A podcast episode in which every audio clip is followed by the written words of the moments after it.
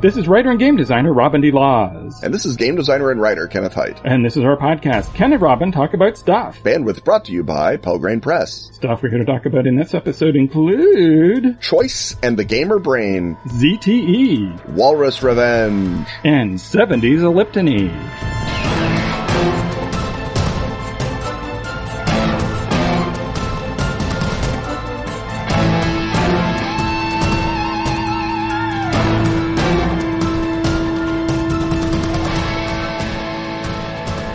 In Cursed Court, an amazing new board game from Atlas Games. You play minor nobles with limited resources. Oh, so limited. You bet your influence and hope that major figures do what you expect each year at court. Major figures like the king, queen, priestess, and assassin. Uh, I don't like the sound of that last one. Winner of the Major Fun Award, Father Geek Approved Seal, and the Dice Tower Seal of Excellence. Citadel's designer Bruno Faidutti says he has not been as enthralled by a new game in years and calls it an unexpected masterwork. Geek Dad calls it an excellent bidding and bluffing game. It's easy to learn, plays fairly quickly, and looks great on the table. Check out the amazing art, great gameplay, and up to the minute award list at atlas-games.com slash cursed court. Or see the link in the show notes. Or make haste to your friendly local game store. Before all those other lousy minor courtiers beat you to it.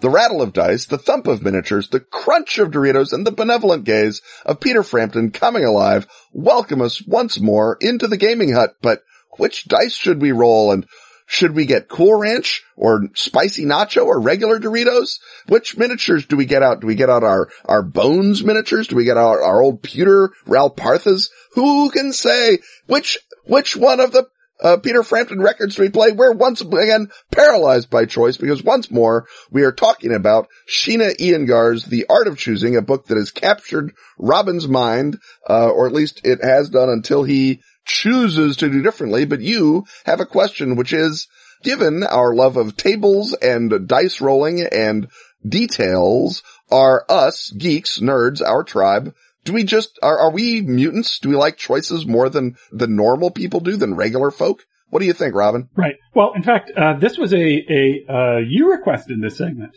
uh, because during our segment you, you, uh, wanted to come back to this whole issue.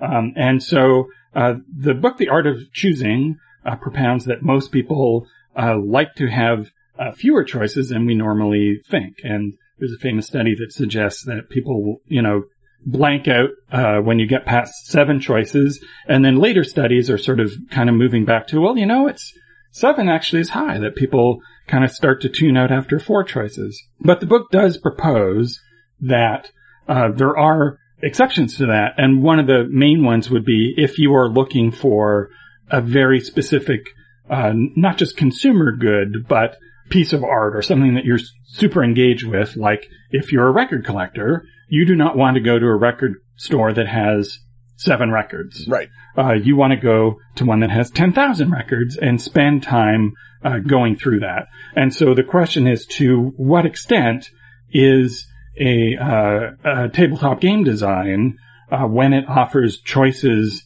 to uh, players, is it uh, like picking toothpaste?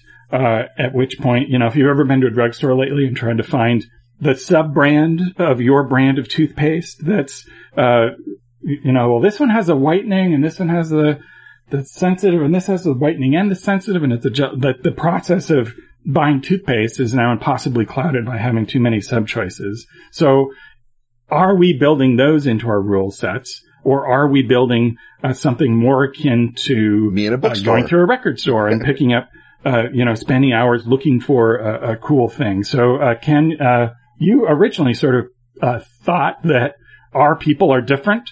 We are, are making games for people who uh, like detail and like choices. So, uh, is that a defining trait of the gamer geek mind that they are uh, looking for more choices? I mean, even even in nineteen you know seventy four, I think that there was a a broader church than than one mind, one even one subculture, uh, because rapidly it was taken over by hippies in California, which could have been no nothing like the good old hardworking Midwestern libertarians that invented the game. But the desire for choice, I think, is baked in to a, on some level, a desire if you're a do-it-yourselfer in anything, if you're a do-it-yourself furniture builder, you go to the good furniture store. If you're a do-it-yourself musician, you go to the good music store. If you're a do-it-yourself any kind of a thing, you are one of the people who wants to be upstream from the choice making. If you brewed your own toothpaste, you would want lots of different sort of additives you could put in your toothpaste. You wouldn't want to just make the same four kinds of ingredients and turn it into toothpaste the way that everyone does.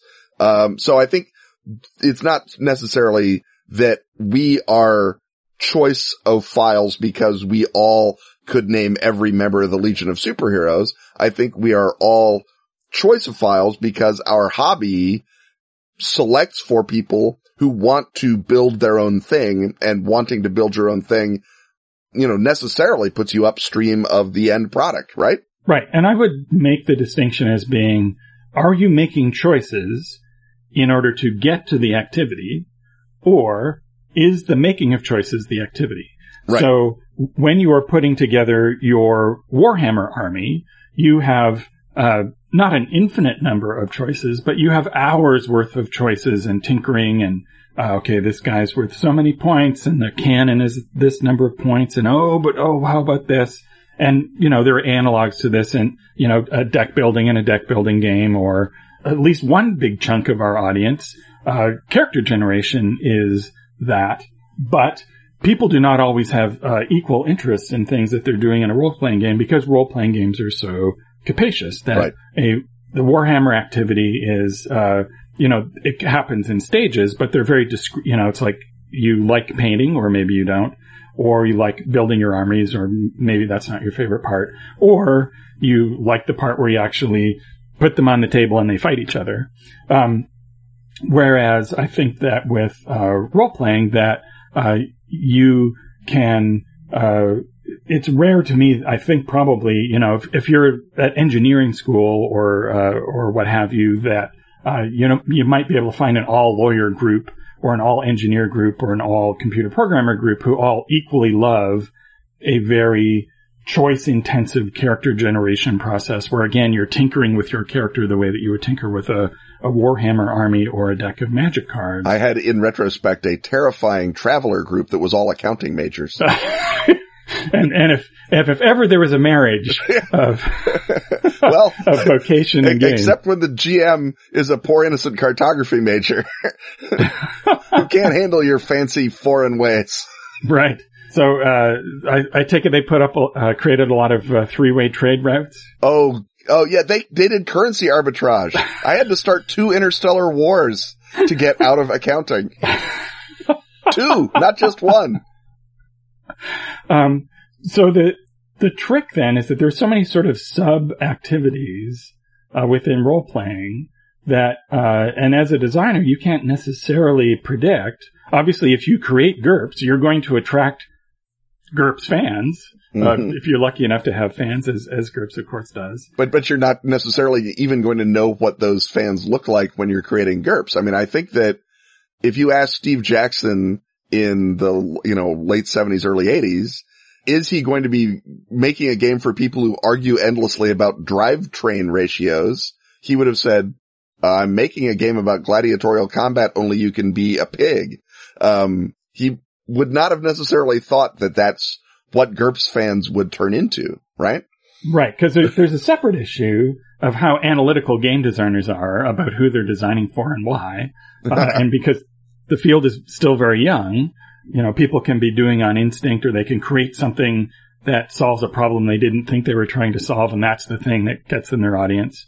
Um, I once uh, inadvertently made uh, the folks at Palladium mad by suggesting that they did a great job of appealing to power gamers. that was not their self-perception of what Rifts Huh. was all about. You, you'd think that a game with an actual stat called mega damage would have figured that out earlier. Yes, it's like, oh, I thought you were doing, I, I thought I was complimenting you by saying that the thing that you do, you do uh, brilliantly, but, uh, but no, that was not the perception of what was going on at all. So, uh, that's, uh, I guess yet another question for another hut is, you know, how, uh, the difference between sort of intuitive design that you're, you're just doing the thing that you love and other people who love that thing, uh, gravitate toward you and therefore you never have to think of the issue of how many uh, choices am I imposing on people and whether it's the right number of choices because just naturally people will be, if they find your thing at all, you will attract the people who are, are drawn to that. But then there's also the issue of, uh, you know, which of course I've written down a lot, the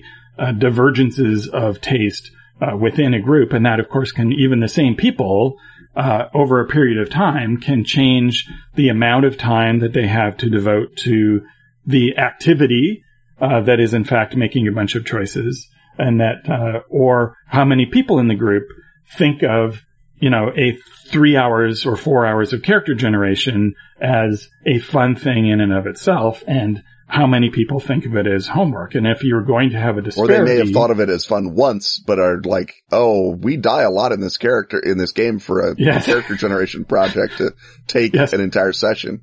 Yes, not, not only uh, is this uh, game have a lot of decisions during character generation, but it's also somewhat on the hyper realistic scale as to how often you die in combat. That's hmm, that's an interesting combo. This is why GURPS uh, Call of Cthulhu, uh, although many many GURPS fans are fans of the mythos, does not seem to be one of the most played uh, variants. Right. yes, you. if, if, there's anyone you do not want to spend four hours detailing, it's your neurasthenic uh, philosophy professor who's uh, who's going to faint to death as soon as he uh, encounters a deep one.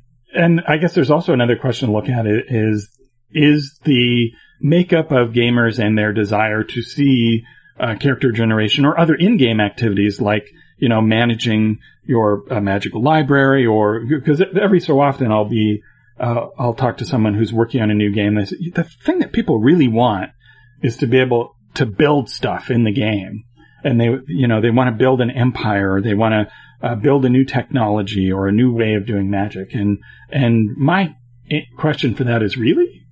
Uh, cause there, there are people who have that sort of building impulse, but I don't know if you can get a whole group of them anymore now that Minecraft exists. Right. Yeah. It, and it's, it's, uh, interesting when you look at things like Minecraft and say, how many of our old, um, uh, fans liked that because there was no better way to do it. I mean, it, it's very reductive to say that the blow up in story gaming occurs simultaneously with uh, video games getting really good at letting you stab orcs. But I don't think it's an unconnected, I mean, certainly there's a correlation. There, there's not necessarily a causation, but that as you can play Diablo or you can play a tabletop role playing game has become a thing that now those sorts of games are drawing off some of the guys who would have, well, I don't really care about choices, but I do like stabbing stuff. And again, even your Diablos and your other uh, descents and whatever else, they've all got choices that you make in the sense of you can like buy downloadable content, you can give your character special hair, and you can do all kinds of other things. And to some extent, there's choices in terms of uh, moving around in the game world is a choice, but it's not the same sort of shopping intensive choice that say you do when you're kitting out a character, doing character generation, or building a ritual spell from scratch, for example. Uh, right. And certainly there are still lots of people who want to stab uh, fantasy creatures. Yes. Uh, but certainly with the success of D&D uh, 5, what we're seeing is that there uh, was an untapped group of people who wanted to do that faster and, and in a simpler way. And with that their the, friends. Uh, that all of the choices involved in uh, creating a, a, third edition or Pathfinder character uh, super appeal to a large uh, group of players. Uh, but uh, after a certain point, it turns out there's also a whole bunch of other people out there who don't want to do that uh, homework, who want to get straight to the stabby stabby, and for whom the the more detailed character generation is a series of taxing choices rather than uh, an exciting, fun activity uh, unto itself. Now, I suppose, and I think that I think D and D has got sort of a, a it, certainly in five has got sort of a sweet spot. I mean, you're never going to make everyone happy. That's the that's just the lesson we live we learn in life over and over and over again. Um, but uh, D and D presents sort of it's it's like when you go there's a there's a, a sort of a subset of bookstores that I find when I go to them. And if you're in like a hipster part of town, sometimes you'll see it. And the bookstore will be an old repurposed, um, I don't know, a, a, fruit cannery or something. And you'll, and you'll walk in and it's all bare walls and, um, uh, concrete furniture and stuff. And they, the books are all face out and not spine out. And so the stock is, you know, orders of magnitude smaller than a proper bookstore, but there's still an agreeable book shopping type experience in it. The Amazon bookstores are kind of like that a little bit. And so you're, you know, you know, it's not like going to a real bookstore where there's a hundred thousand books and you could spend all day, but there's still a degree of, I recognize the activity. Maybe I will pick the one thing that I like and then I can move on with my life of artisanal kombucha and, and not worry about it. And I think D&D's hit that really sweet spot where there's still some choicing. You're still picking your character. You're still picking, you know, your, uh, your, your class. You still got some choices as you build your character, but it's down to that sort of manageable, um, uh, Sheena Iyengar level. And I think maybe the question is not, do you like or dislike, you know, how much is the right amount of choice? It's that, as you allude when, with your Warhammer example, for some people, the choosing is just a hobby. That's just a fun mental activity by itself, even though, um, uh, as the D&D 5 example proves the mass audience, yeah, they, they just want seven brands of toothpaste tops and then they want to go on and have clean teeth for the rest of the day. They don't want to th- overthink it. And the thing about uh, the analogs of going to a bookstore or a record store is that there is discovery inherent in that, right? That you Right. uh, don't know what you're going to find when you open the box. So if I was tasked for some reason, if the condition was make sure character generation takes several hours, uh, first I would say, really today? Really? In 2018? And then if I did, yeah, we have this other, uh, you know, thing where, uh, you know, we're getting a, a, a grant from the uh, Choice Foundation or whatever, um, that, uh, okay, They're well, what I would then do to try and make a longer, more involved character generation appealing to more people is to have discoveries occur within that so that, uh, you know, that when you pick your character class, then you discover something about your character, which you then interact with and modify. And then when you, uh, choose, uh, your, uh, character culture or species, then you discover another thing. And so the, uh, process itself, uh, which I guess, you know, it might be something that you would interact with even, you know, sort of as a, uh, perhaps a computer tool that you would go through and, you know, it'd, it'd be basically like doing a series of BuzzFeed quizzes so that you would be surprised kind of by what you got at the end and then you could tinker with it, but you wouldn't necessarily know going in, uh, what it was that you were going to come out with and that that then makes that experience have emotional ups and downs, uh, rather than just, uh, you know, messing around in a spreadsheet because when you're, uh, creating a, you know, your Warhammer armies, oh yeah, this piece will have this great combo with that. And that's a sort of a sense of discovery and reward within the process so that those, uh, hits of fun, uh, occur more explicitly within the, uh, the system. So for example, you know, this hypothetical character generation system could then, you know, once you decide your, uh, you know, what all of your stats are and everything, the program would then check out what you've got and say, okay, well, this is the free magic item you get, right? Here's your reward. Here's your surprise.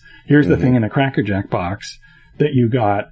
Uh, and you can still trade that for a bunch of other stuff if you want to go on to another choice. But here's this fun surprise that you got. Or, you know, here's, or it could generate, you know, well, in that case, here's your, uh, your noble lineage, or here's your connection to the Thieves Guild, or it could give you, uh, plot hooks. And that's, and that's where sort of the life path system that, uh, Traveller pioneered, uh, FASA's Star Trek did it, we did it in Star Trek, um, comes in is that you're playing that sort of mini game of, oh look, I've discovered a new thing about me.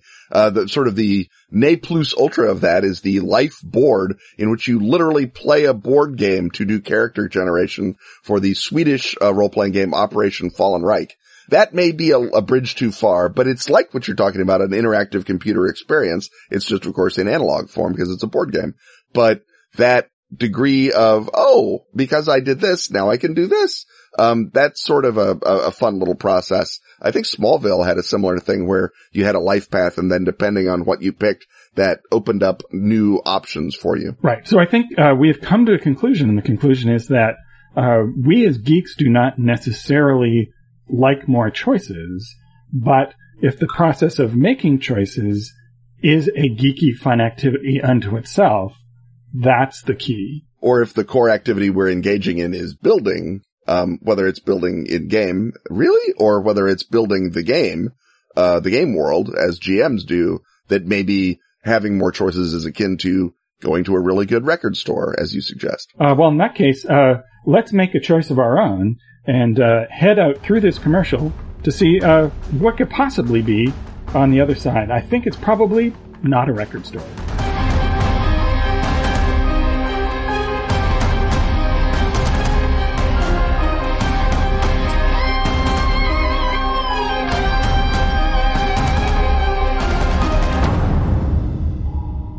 In the 1960s, the CIA hunted Yeti in Tibet, built aircraft that touched the edge of space, and experimented on mind control. But there's more to that story. In the 1960s, the FBI infiltrated occult movements, wiretapped congressmen, and winked at the mafia. Yeah, but there's more to that story. In the 1960s, the Marines invaded Cambodia, the Navy listened to the Pacific Deeps, and the Air Force covered up UFOs. Oh boy, is there more to that story. Those stories all touch the surface of the secret world, the poisonous, unnatural world of the Cthulhu mythos. A government program named Majestic tries to weaponize the unnatural.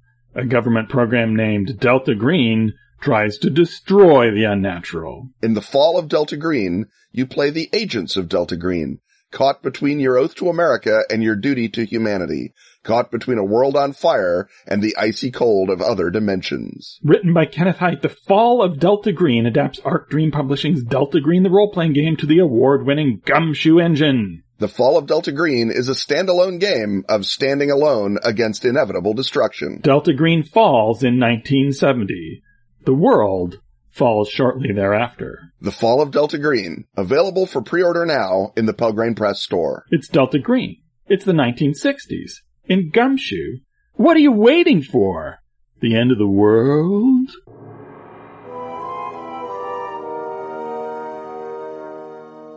That uh, persistent buzzing in your front pocket or perhaps in your purse or bag tell us that we've uh, entered a, a, particularly surveilled installment of the Tradecraft Hut. And this is going to be a little awkward because you may be listening to this podcast using an app on your phone, but in order to get into the Tradecraft Hut, you have to surrender your phones, especially your Chinese made phones, because we're going to look at the ZTE espionage connection. Uh, so uh, recently, the troubled, or perhaps until recently troubled, Chinese uh, telecom mammoth company called uh, ZTE uh, was was in a spot of trouble uh, in, in, in a bit of distress for one reason. The U.S. Commerce Department barred them from receiving crucial components they need to make smartphones because they were breaking sanctions against Iran and North Korea. But Ken, uh, the current occupant of the White House,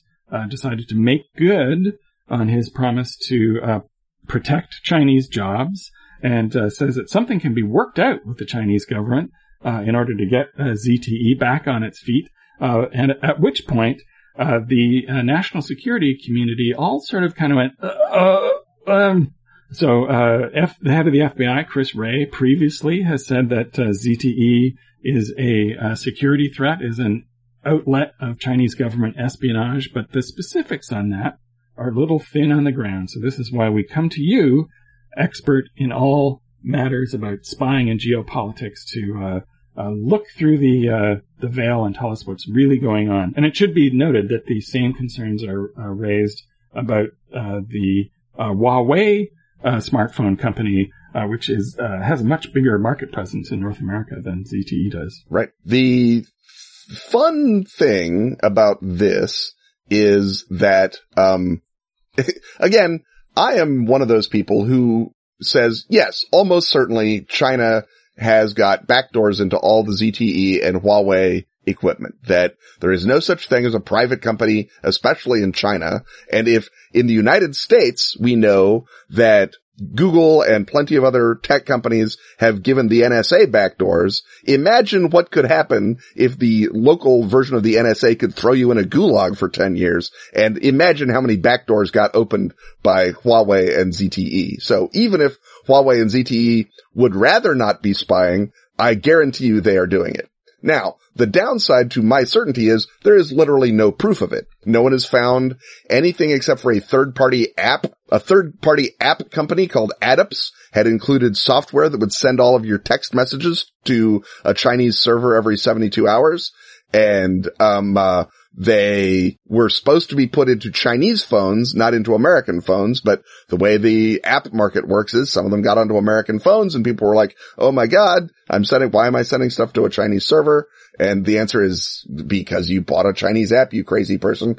But the actual only evidence of secret software piggybacking on Huawei is that the NSA did it. Um, the NSA snuck a backdoor into the Huawei software and spied on Huawei uh, communications uh, between uh, Huawei and the Chinese army for years and years before it was uncovered. So in some cases, the NSA is like, we know how bad your security is. We penetrated it. We know you must be giving it up to the Chinese government.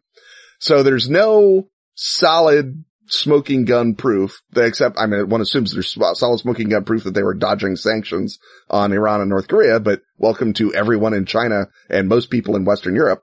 Um, so they're in good company there, but the part where they're spying on people is sort of, um, it's, it's a sort of thing you know happened, but you can't necessarily point, uh, to a, to an exact piece of evidence. The Pentagon did finally stop selling ZTE and Huawei uh, phones and modems in May of this year. So good work, Pentagon. Nice, nice job, uh, right. keeping America and, and safe. as we record this, we're still in May of this year.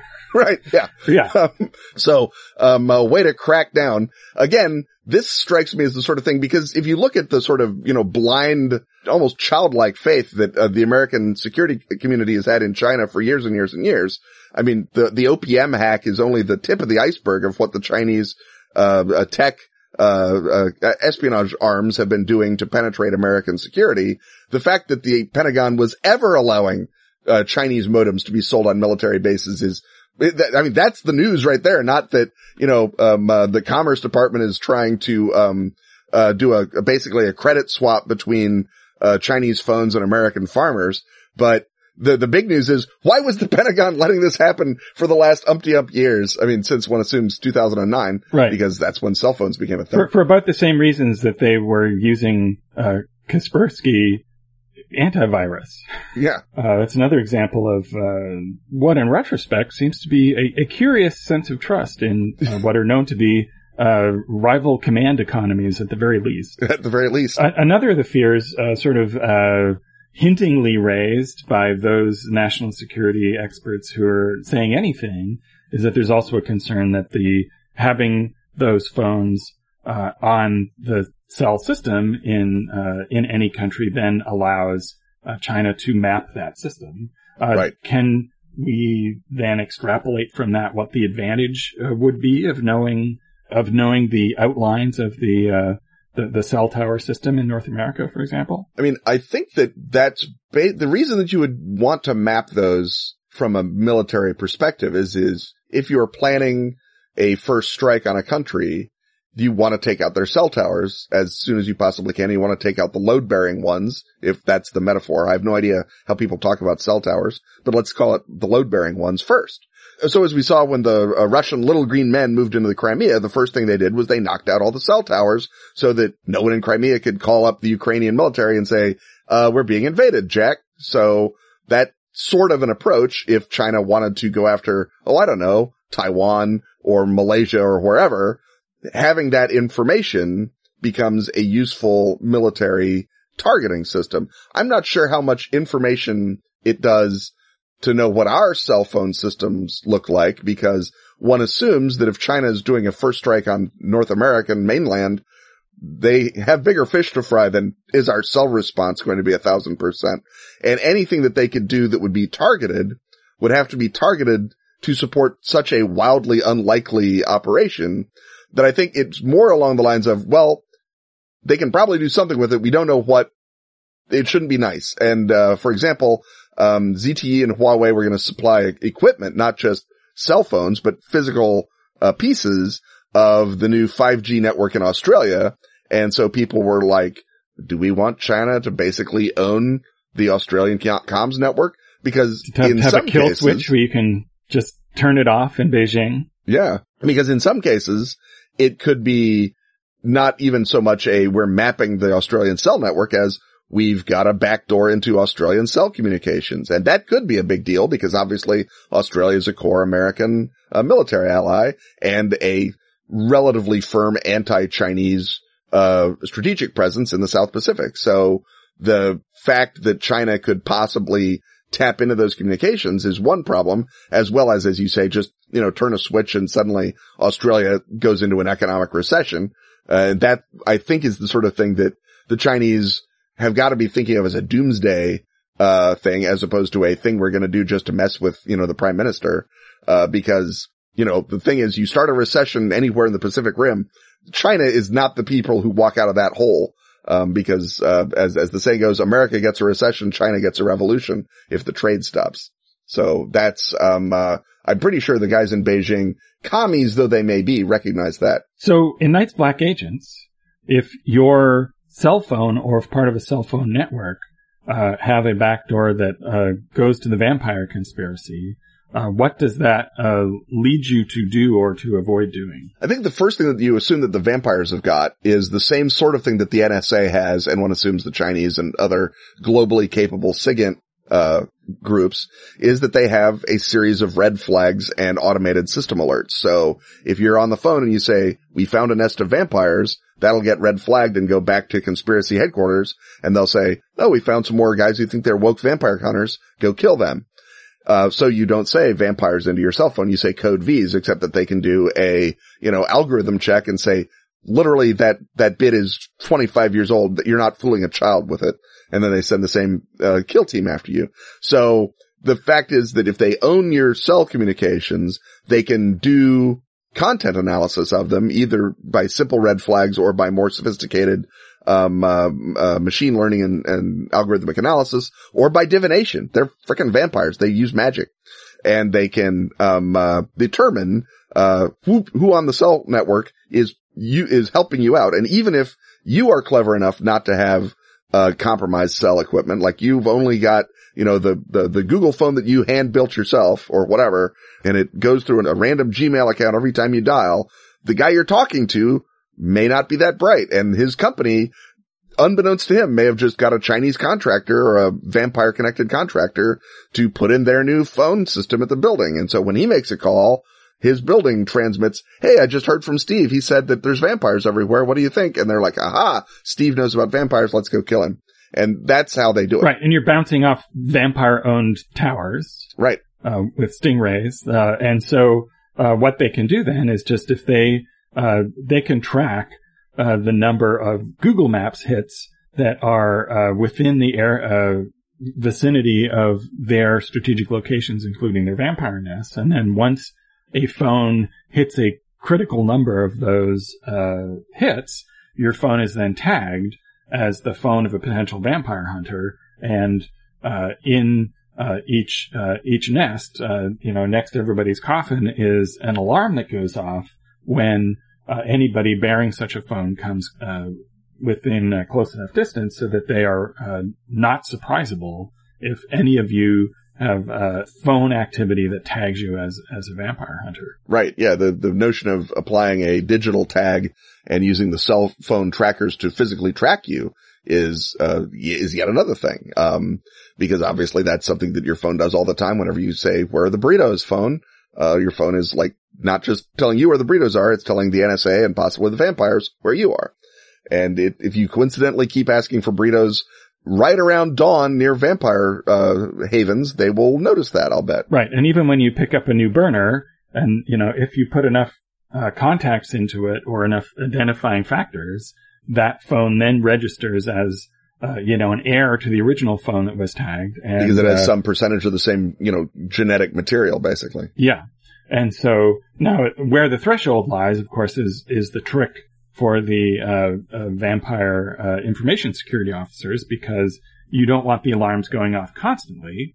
Uh, you because then then no one gets any sleep. Yeah, like a smoke detector with a dying battery, the vampires will ignore it. And so, uh, but you know, once you uh, do enough things that interact with the the data network, that identify you as a vampire hunter again, your new phone is also going to go informant on you. And so you're going to have to make sure that, uh, you carefully ration the number of vampire related things that you, that you do on, on the data network. And of course, as soon as you hook up your phone to any of your internet accounts to Google, then that all uh, ties back to your original core identity and, uh, then they know who you are and, and what you're doing uh, once again. And in uh, in game mechanical terms, you can uh, apply a heat uh, penalty, or you can add to their heat every time they use their phone to make a search for anything that might be vampire related. And remember, if they're searching mysterious series of deaths on the edge of town, the vampires know that's vampire related even before the players do. So you you don't have like a, a period of of, of, oh, they figured us out. They may have figured you out before you figured them out because you don't know, um, uh, that this trucking company is a front, but when you research it, the vampires certainly do. And the vampires are like, that's the same guy that was looking for burritos around our haven. Let's eat him. Uh, right. And of course, uh, when you are uh, installing a cell phone tower, that's a, a, great opportunity for an agent to go in and get access to a, a building you wouldn't ordinarily get. And so that mm-hmm. uh, if you realize that uh, the uh, vampires are infiltrating a local area's cell network, that can be a way to get at them. Is you wait uh, for somebody to, to show up from the company that uh, you know you know that this cell phone tower is a vampire stingray and it was installed by this particular contractor. So you follow that uh, contractor's van around and wait uh, till they uh, stop off at the 7-Eleven, and then you get in in the car and uh, uh, you or get in their van, I guess, and uh, and then you have some questions for them as to where they're going, and that can be, you know, back tracing the physical part of that is how you can, uh, you know, crack, uh, you know, not just the the random uh, vampires who are out in their nests uh, using this alarm service.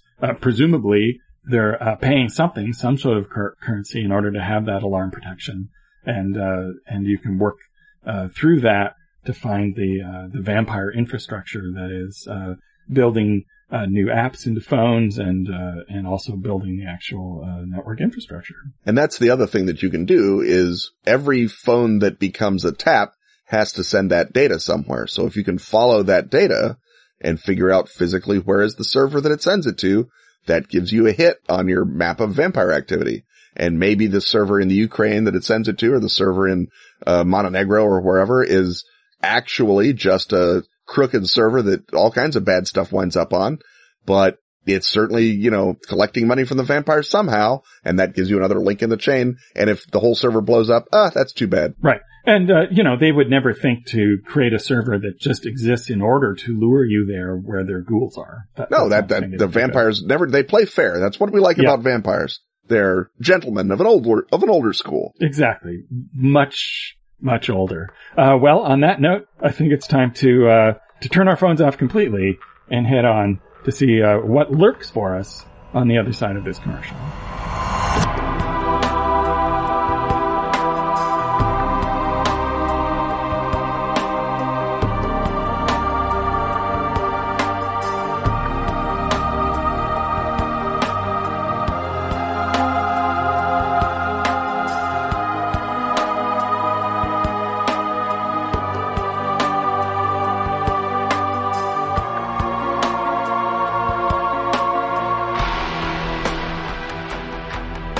Ken, who are the werewolves of Dacia? They're the descendants of the other son, uh, Romulus's twin. That sounds fabulous. Where can I learn more? In Volume One of the Best of Fenix, now available in PDF at DriveThruRPG. That must mean that all three volumes of the Best of Fenix are available separately or in a value-conscious omnibus edition. When you're typing it into the search engine, you're typing F E N I X. And what you get when you type that is the best of Sweden's much vaunted magazine devoted to role-playing and gamer-friendly reviews. Including a metric oodle of articles by yours truly. They use the metric oodle in Sweden, right? Indeed they do, Ken. And in Sweden, by law, a metric oodle must contain such features as... Fallen Gods. Runepunk Steam Quests. Lamb Chop Love Songs. And the comic strip adventures of lazy beer-loving Bernard the Barbarian. All brought to you by the expert editorial hands of Tova and Anders Gillbring. Not by biologically related, but related by their love of role-playing. That's the best of Fenix volumes 1 to 3. The first of many gaming wonders to come from Askfageln. Ask for Askfageln by name. And don't forget, that's F-E-N-I-X. And remember, that's in English, not in Swedish.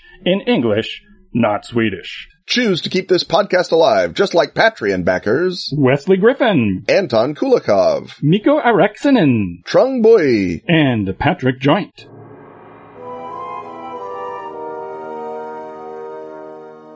We enter the hut, and we can't see anything. It's as though a cloth covers our eyes. We tug and we pull and our head pops out. We're in a t-shirt. We look down and what the hell is that? We don't know because we have not yet explored the t-shirt justification hut.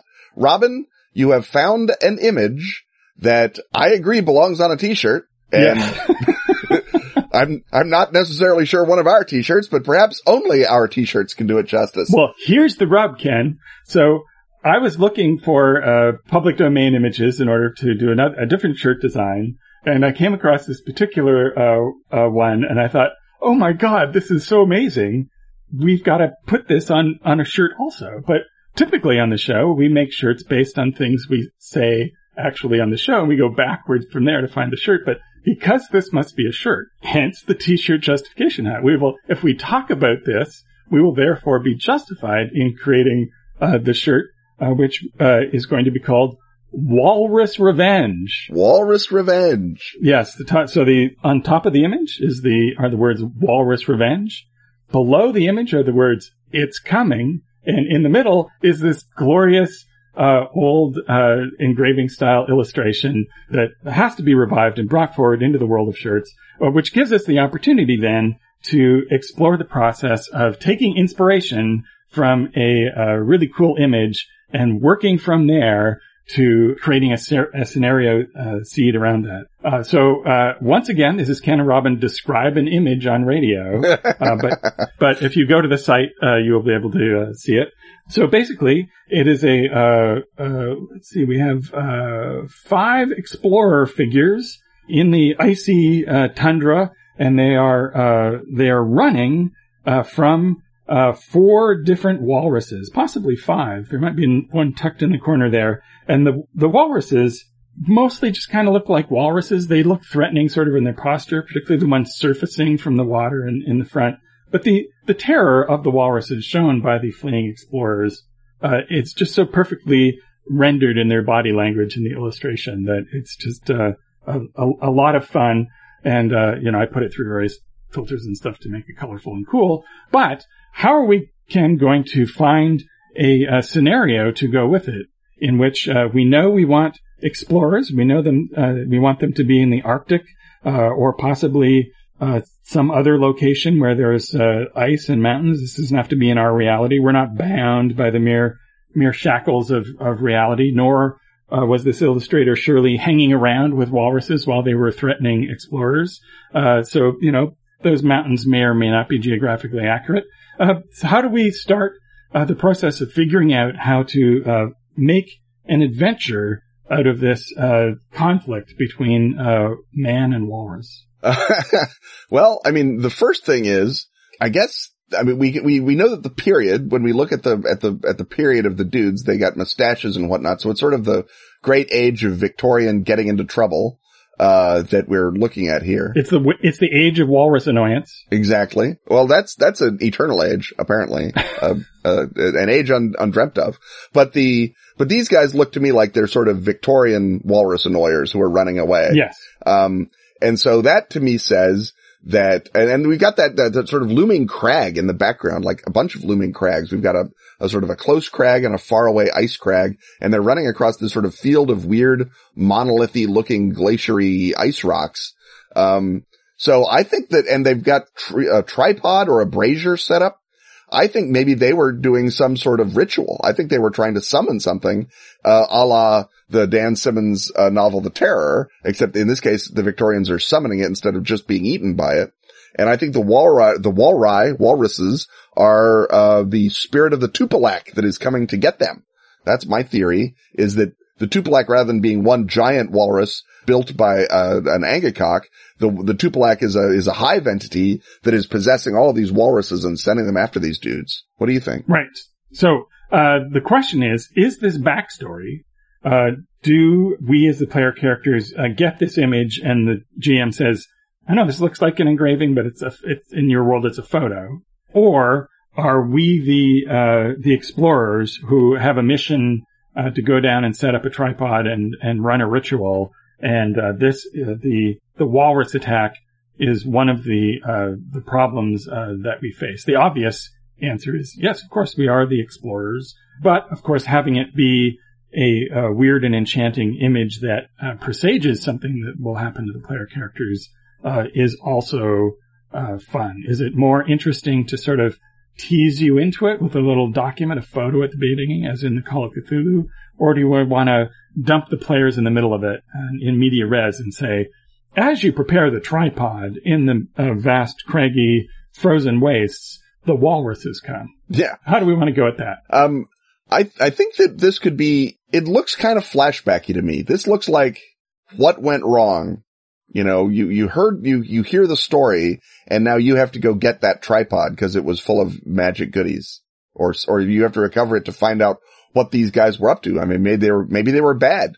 These mustached Victorian types pestering Walry, uh, were bad. And so you have to go uh, find out what they were up to, but the, the land is still full of angry Tupilak, right? Right. So they're uh, they're Victorian explorers. So that means that we are in an an Edwardian uh, gentlemen's club in London and mm-hmm. the sole survivor of the Dread Walrus incident is the one who hands us the, uh, the, the, photo of the Dread encounter with the Tupilak and, uh, explains, uh, the folly of the initial, uh, exploration. Of course, this would be a, a famous exploratory, uh, um, mission that, uh, that failed. But of course, he's revealing to us the real story of the failure. It's not, you know, just one of those classic you get to, uh, frozen wasteland and run out of food and freeze to death, but rather you were sent there uh, by some uh, shadowy force, uh, which the given the rule of uh, sort of parsimony of information, we don't want this character right at the beginning to be telling you everything about who sent them. He knows as little as possible right. to get you into that so that you can go around and find more information. So maybe, maybe the survivor is one of the natives who was brought in as a, as a, you know, fetch and carry guy and the Victorians being racist jerks didn't tell him anything. And he was like, I don't know, this looks kind of like Tupilak country that we're going into, but you know, these, you know, the, the pay's good. And then uh, they start their ritual. He's like, oh yeah, this is definitely Tupilak country. And he starts sort of edging away. And so this is his view of what happened before he dived into the water or whatever and, and then swam away or, or fled back to the ship right. or, or got on the sledge and, you know, mushed up the dogs and, and got out of there. And so he had no idea what they were doing because they were, you know, uh, white jerks. And, um, he's, uh, you know, made his way to, to England to sort of find out because he's super curious about who would come there and wake up a Tupilak. That's bad news. Everyone knows that and he's uh, asking around and they're like, oh, you want to talk to the Society for Arctic Exploring PCs down at Edwardian Street? And he goes down and, and talks to them. Uh, right. Or it could be that, again, you could sort of bring it into media res and they, the player characters are arriving at his hunting lodge on uh, Baffin Island. And of course, he's never told anyone about this. He doesn't want to tell anyone about this. And he figures, oh no, these guys are also going to go off and annoy the walrus. I'm going to tell them as little as possible in order to, uh, you know, sort of be the, the figure at the beginning who says, Oh no, you, you don't want to go there, uh, but I can't tell you why. Trust me, don't go there. I tried to tell the other guy, oh, I've already told you too much. Yeah, uh, right. Uh, and yeah. then, he's all like, maybe you'd like to go on the South Glacier. Lots of good fishing on the South Glacier. Really cool glacier. Best glacier. Uh, we were going to go to the West Glacier. I wouldn't do it. Um, you know, not a cool glacier. Uncool. Yeah. Uh, what's wrong with it? Oh, nothing. I mean, except for the Tupilak incident. Oh, damn it. Right. Or maybe he's trying to lure them there to fix the problem. And he's like, Hey, white guys caused it. Maybe white guys can fix it. And if not, well, the world's, you know, down a bunch of white guys. Fine. Right. Uh, so in, in that version, he can have the, the tripod that you need, or he can know where the tripod is, right? Because you want. Yeah, he, the... he took a he took a sea sighting on it um, using um, uh, scrimshaw or little pieces of driftwood or whatever. And he knows where the, the wreckage of the ship is and, and mm-hmm. so forth. So we're uh, indeed getting closer to the terror and the discovery of the Hudson ship.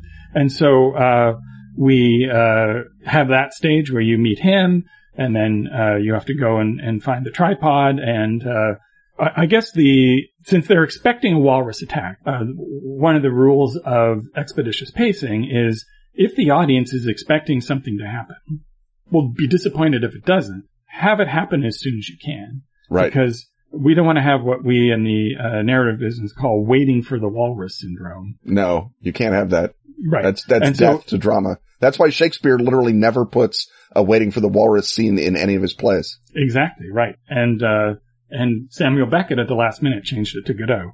Um, Right. So the walrus attack, which you're expecting at the site where you go to uh, for the ritual, in fact, happens slightly after you recover the tripod in a different location because again, that strong narrative to uh, deliver the expected thing in an unexpected way, and then there has to be uh, something else waiting for you uh, once you successfully uh, flee uh, the walrus, and you may discover that the act of fleeing the walrus sends you into a, a gate into a frozen waste that's part of a, another planet or another place, and therefore gives you another opportunity to uh, meet uh, people to talk to who you wouldn't necessarily expect to talk to, and so you uh, wind up on, uh, you know, if the plateau of Leng is the thing that obviously comes to mind, but you might want some other version of that. So it's like, oh, wait a minute, what's this culture here? Why, why have these never been heard of or discovered? As, oh, and they're like, oh, the walrus chased you, didn't they? Uh, wow. Yeah, that's what Oh. happens. Well, now you're trapped here. Yeah, now you're trapped here, and it turns out that we have some, uh, some, uh, we don't have much of a walrus problem here per se, but we do have a, uh, four armed ape problem that we would like you to help us with, and then maybe we can help you get back to, you know, your wasteland after that. And uh, there's something else that they that they give you. It's like, well, yeah, through our uh, looking glass, we've seen uh, generations of people fail to defeat the the actual entity behind this. And uh, you know, in reward now for having uh, fought the, the four armed apes, uh, because we're doing a crazy loopy pulpy sort of thing, uh, that uh, you then uh, will be able to, uh, you know, here's an amulet which you can take, and then you can have your final confrontation. So we need one more twist, I think, before we get to the final confrontation between the walrus controlling entity and uh, that prevents the uh, the terrible bad thing from happening. And I guess uh, what we have missed so far is what exactly the what has pulled the players to uh, confront the the source of walrus annoyance. What is what are they looking for that they will find in this in this climactic scene? Right. Is, is, is it that one of those, uh, guys in the initial walrus attack was their mentor or their brother or something like that? Is there a personal connection? Is it that that guy was their hated rival and he stole their magic brazier and he took it off to do the ritual before they could? And they were just like, we wanted to summon the Tupilak. Oh, but maybe that was a bad idea. And they have to sort of face the fact that they didn't know what they thought that they knew. And this guy actually did them a solid by stealing their, their brazier. Or maybe there is some other sort of, um, uh, uh, not, not bragging rights because although that would be totally in period, but some other sort of an accomplishment that they all need to do to feel like whole as people, to just not necessarily find the true north or, uh, visit Hyperborea and help them fight off apes, but that they have some other reason that drew them up uh, above the line, as they used to say in Arctic exploration times. Uh, and those individual drives, uh, Solaris style, maybe show up as they are out there on the glaciers having their weird cold induced hallucinations and they have to sort of deal with the reason that they're up there in the first place before they can get back out. Sort of half stalker, half the terror now. Right. Um, if they're next generation of the, the previous explorers, it could well be that there has been a uh, an obsession, a ghostly visitation that you uh, see your uh, your father in, in your dreams at night, and you see that he's uh, he's not dead after all. He's trapped. He's uh, being held uh, prisoner by these strange beings, and although it, it seems uh, beyond uh, the realm of, of rationality, you can tell, oh, oh, you know, there's something that tells me that in fact I can save uh, the father that I never really knew if I go there and uh, uh, confront whatever this entity is. And so that gives you a possibility of reward at the end. That gives you a personal motivation. It's a sympathetic thing, if indeed something that no one else but your intrepid friends believe, and they don't really believe either. They're just kind of humoring you. And so that gives you a goal that keeps you moving toward dangers because you're, you're trying to uh, free your father. And it may turn out that the the walrus entity has a crew, or at least the father, still kept a, a prisoner, or maybe you know, yet another uh, strange group or another fold in reality that uh, you can go to. But um, uh, so I think we've got everything here except the. Uh, I think we need one more little obstacle or twist between the uh, plateau from another realm and the walrus entity themselves. So you've got the uh, you got the tripod already. You've got the amulet that you weren't expecting that you thought you would need, and I guess the next thing is you need to find the actual location and that could be the obstacles there could just be the physical exploration obstacles because uh, you're not doing adventure that ex- uh, evokes the age of exploration unless there's some uh, hardship. And uh, this is obviously the, right, unless you have to decide which of the party to eat. Yes, or or at least uh, uh, you know the the when do we eat the dogs? right. Yeah. The, the, the old when do we eat the dogs moment that everyone lives for. Um, the, the other uh, possibility of the twist is that they go through this exploration and they come down off the glacier and something has changed about Greenland or Baffin Island. Something has changed about the world that they've come down into, that the auroras are flaring up and they've gone into uh, a different world than the one that they left and maybe exploring the differences, how the world slipped, uh, possibly as a result of leaving that brazier up there underneath the uh, magnetic north possibly through some other reason. And that sort of triggers, uh, them off. And it all comes down to that big, um, uh, that, that big moment up on the ice that, that opened up this, this doorway that something came through, the Tupilak came through. Right. Like you, you could use your false victory, uh, trope for that. So right. they, uh, come down, they conduct the ritual, they think they've succeeded, and then they leave and go back to, uh, the hunting lodge and it's completely different. And they realize that they've got to go back because, uh, they did something, but it wasn't the thing they were supposed to do. Yeah. And I can recommend, uh, for people who want a prequel to our prequel that they can look at the painting Arctic Adventure by Abraham Hondius. Um, uh, which was painted circa 1677.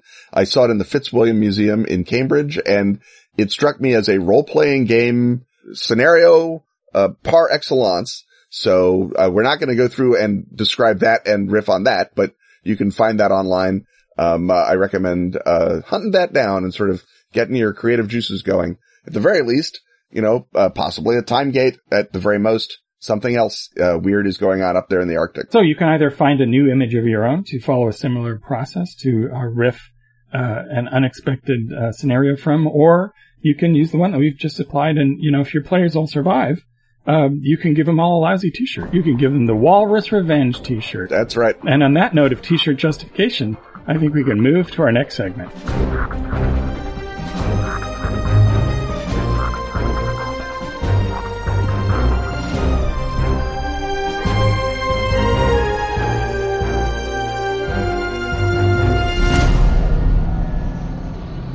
Born of the U.S. government's 1928 raid on the degenerate coastal town of Innsmouth, Massachusetts, the covert agency known as Delta Green opposes the forces of darkness with honor but without glory. Delta Green agents fight to save humanity from unnatural horrors often at a shattering personal cost. In Delta Green the role-playing game, you play those agents. Fight to save human lives and sanity from threats beyond space and time. The long whispered of slipcase set is shipping in June. This stunning edition includes two full-color rulebooks. The Ennie Award-winning Agent's Handbook features rules for creating agents and playing the game. Gear, combat, dossiers. The Handler's Guide for the game moderator who presents the mysteries and horrors of the Cthulhu mythos. Terrible secrets of the intelligence world and of eons pre-human. Percentile-based rules compatible with 20 years worth of Delta Green scenarios and source books. A universe of cosmic terror lurks just out of sight. Can your agents stand against it?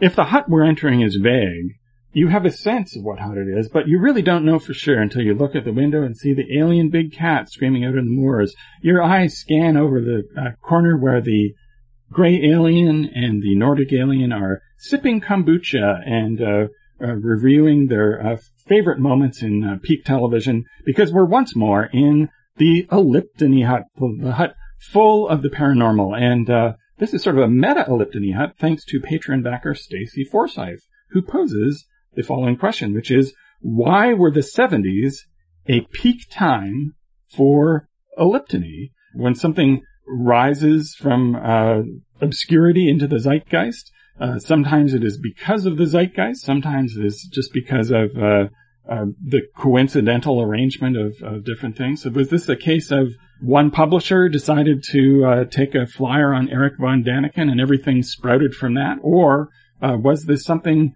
specific to the 1970s? Ken, I have my answer, but I'm throwing this segment to you. You can start with your answer. I mean, usually when I am posed with a cultural history question like this, I turn to the Marxist response you talk about form factors and, and the effects on publishers. Uh, you talk about, uh, the institutional and governmental effects on, uh, television and film. And you can certainly argue that the paperback revolution begins in the 1960s. Uh, you, you, get the first bunch of paperbacks in the 40s, but they're crummy. They're terribly bound. Um, you get an improved binding technology begins to grow up in the 70s as So this all comes down to glue. And this all comes down to glue, but what that means is you can start putting illustrations in paperback books. You can tip in plates the same way that you can in hardbacks. And so that means suddenly your books can contain pictures of grainy monsters and grainy UFOs and perfectly sharp pictures of archaeology that have nothing to do with aliens. And you can have illustrations in a paperback, which provides you with a selling point for a paperback. At the same time, because of the expansion of the American television system, suddenly you have a lot of networks with nothing to put on them. And so they need to look out and make hastily made documentaries about things, uh, in search of being, of course, everyone's favorite, hosted by the lovely and talented Leonard Nimoy. But there was a zillion in search of knockoffs at the same time because going out and filming some woods while some guy talks about a UFO is dirt cheap. In the same way that if you look at basic cable now, there's a million ghost hunting and ancient alien and cryptid shows because again, you've got this vast wasteland of uh, programming that you have to put stuff into. And so I would say those two things drive a lot of what we're talking about, about the Eliptony resurgence or peak, as Stacy asks, of the 70s. The other thing, however, I will say is that culturally, if you're looking for a time when the largest number of people will believe nonsense, the 1970s is a hard time to beat because you are still at the end of sort of that uh, generation of mass literacy, people who first, uh, first person in college in their lifetime type people who have gone up and explored all the new things that there is to learn. And, you know, if only 10% of the people uh, turn out to be susceptible to eliptony, that's a bigger 10% than any other 10%. You've also just come through the 1960s in which the entire message is everything the orthodoxy tells you is a lie believe in the new, the wonderful, the personal, the cool, the hip, the happening. Lots of those things that the orthodoxy tells you are, there are no ancient astronauts. UFOs are just swamp gas. Uh, that's not a monster, etc., etc., etc. Orthodoxy happens to be right because it's a buzzkill, but in the 70s is the ideal time to sort of reap what the 60s have sown intellectually in the form of ridiculous nonsense like that. Uh, also the commune movement in the 60s burgeons in the 70s, uh, as it becomes corporatized. Things like the whole Earth catalog sort of take off in the very late 60s, but are a phenomenon in the 70s. Similar catalogs for similar art- alternative, uh, uh, not lifestyles, but al- also lifestyles, but alternative belief systems flourish as the proto internet of zines uh, again, the invention of the photocopier, probably a crucial technological invention in peak eliptony, uh, allows you to put together zines cheaply and, and, uh, send them around to a bunch of people. So you have the democratization of the hectograph machine, lots of possibilities for ways to disseminate this information and then catalogs to allow you to buy it so that someone can make a nickel on their crazy UFO, uh, zine, right? Right. Uh, last week we talked about Gnosticism. Well, well, Gnosticism is also the Gnosticism of the 70s, but eliptony is, is an alternate Gnosticism, right? That uh, there, there's a secret knowledge. There, there's a secret knowledge, and if your world, uh, particularly if your world seems kind of crummy, uh, knowing that there's uh, something else going on that uh, that the so-called uh, smart people, that the eggheads don't know, and the fact that you know there are, you know, the paperbacks are sort of your, your gateway experience that uh, here's a mass market thing or your your uh, television documentaries like you mentioned which carry the uh, patina of respectability because they're on a, a major network and never mind the fact that they're not produced by the news division. Um, and so that can, that sort of legitimizes from a real publishing house even if it's not the actual main editor? Yes Um, and so, uh, that's sort of a way, uh, you know, and some of these things are, are, you know, big bestsellers, right? Von Daniken, uh, had, uh, not just a, uh, a series of, uh, best-selling novels, but there were, movies based on his work. And those also used an alternate distribution system. And I think it's, it's very interesting to look at, you know, the fact that there are new alternate ways of information dissemination that feed into this uh, first wave of sort of mainstream conspiracyism so that there were all sorts of documentaries that would four wall theaters. And so uh, rather than under that business model, rather than trying to get your movie into the regular distribution system, you would just flat out rent a local uh, movie houses back in the day when a movie house was one building with one screen, often in, in, a small town, which was its only movie house. And so you had, uh, you know, I think the Chariots of the Gods movie, the original one was done that way. Definitely late Great Planet Earth, which was mm-hmm. a, uh, what's the name? Christian Eliptony. Yeah. Um, and so that's, uh, you know, introducing sort of apocalyptic religious thought back in, which is, you know, scarcely new, but now has a new sort of vector and was not uh, overtly in its commercials uh, advertised as as conveying that message. And so all of these, uh, as uh, in this sort of first wave of alternate media, that uh, all of these ideas are able to get into the the, the bloodstream, and uh, and then of course for the really devoted, there are more and more rabbit holes to go down. So you know you're introduced to UFOs through a you know a Brad Steiger book or what have you, and then you go to the trouble of subscribing to the MUFON newsletter, and then you uh, enter this whole other uh, world of alternate information that uh, feeds your uh, sense of gnosis, whether it's about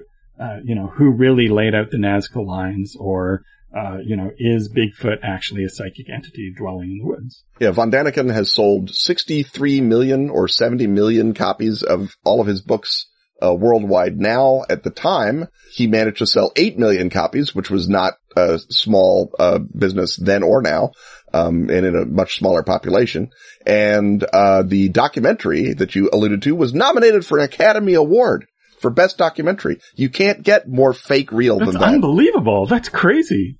And, and definitely still though, there is a, a, as we suggested earlier, a social context in which those ideas, the desire to find the secret world beyond our crummy real world.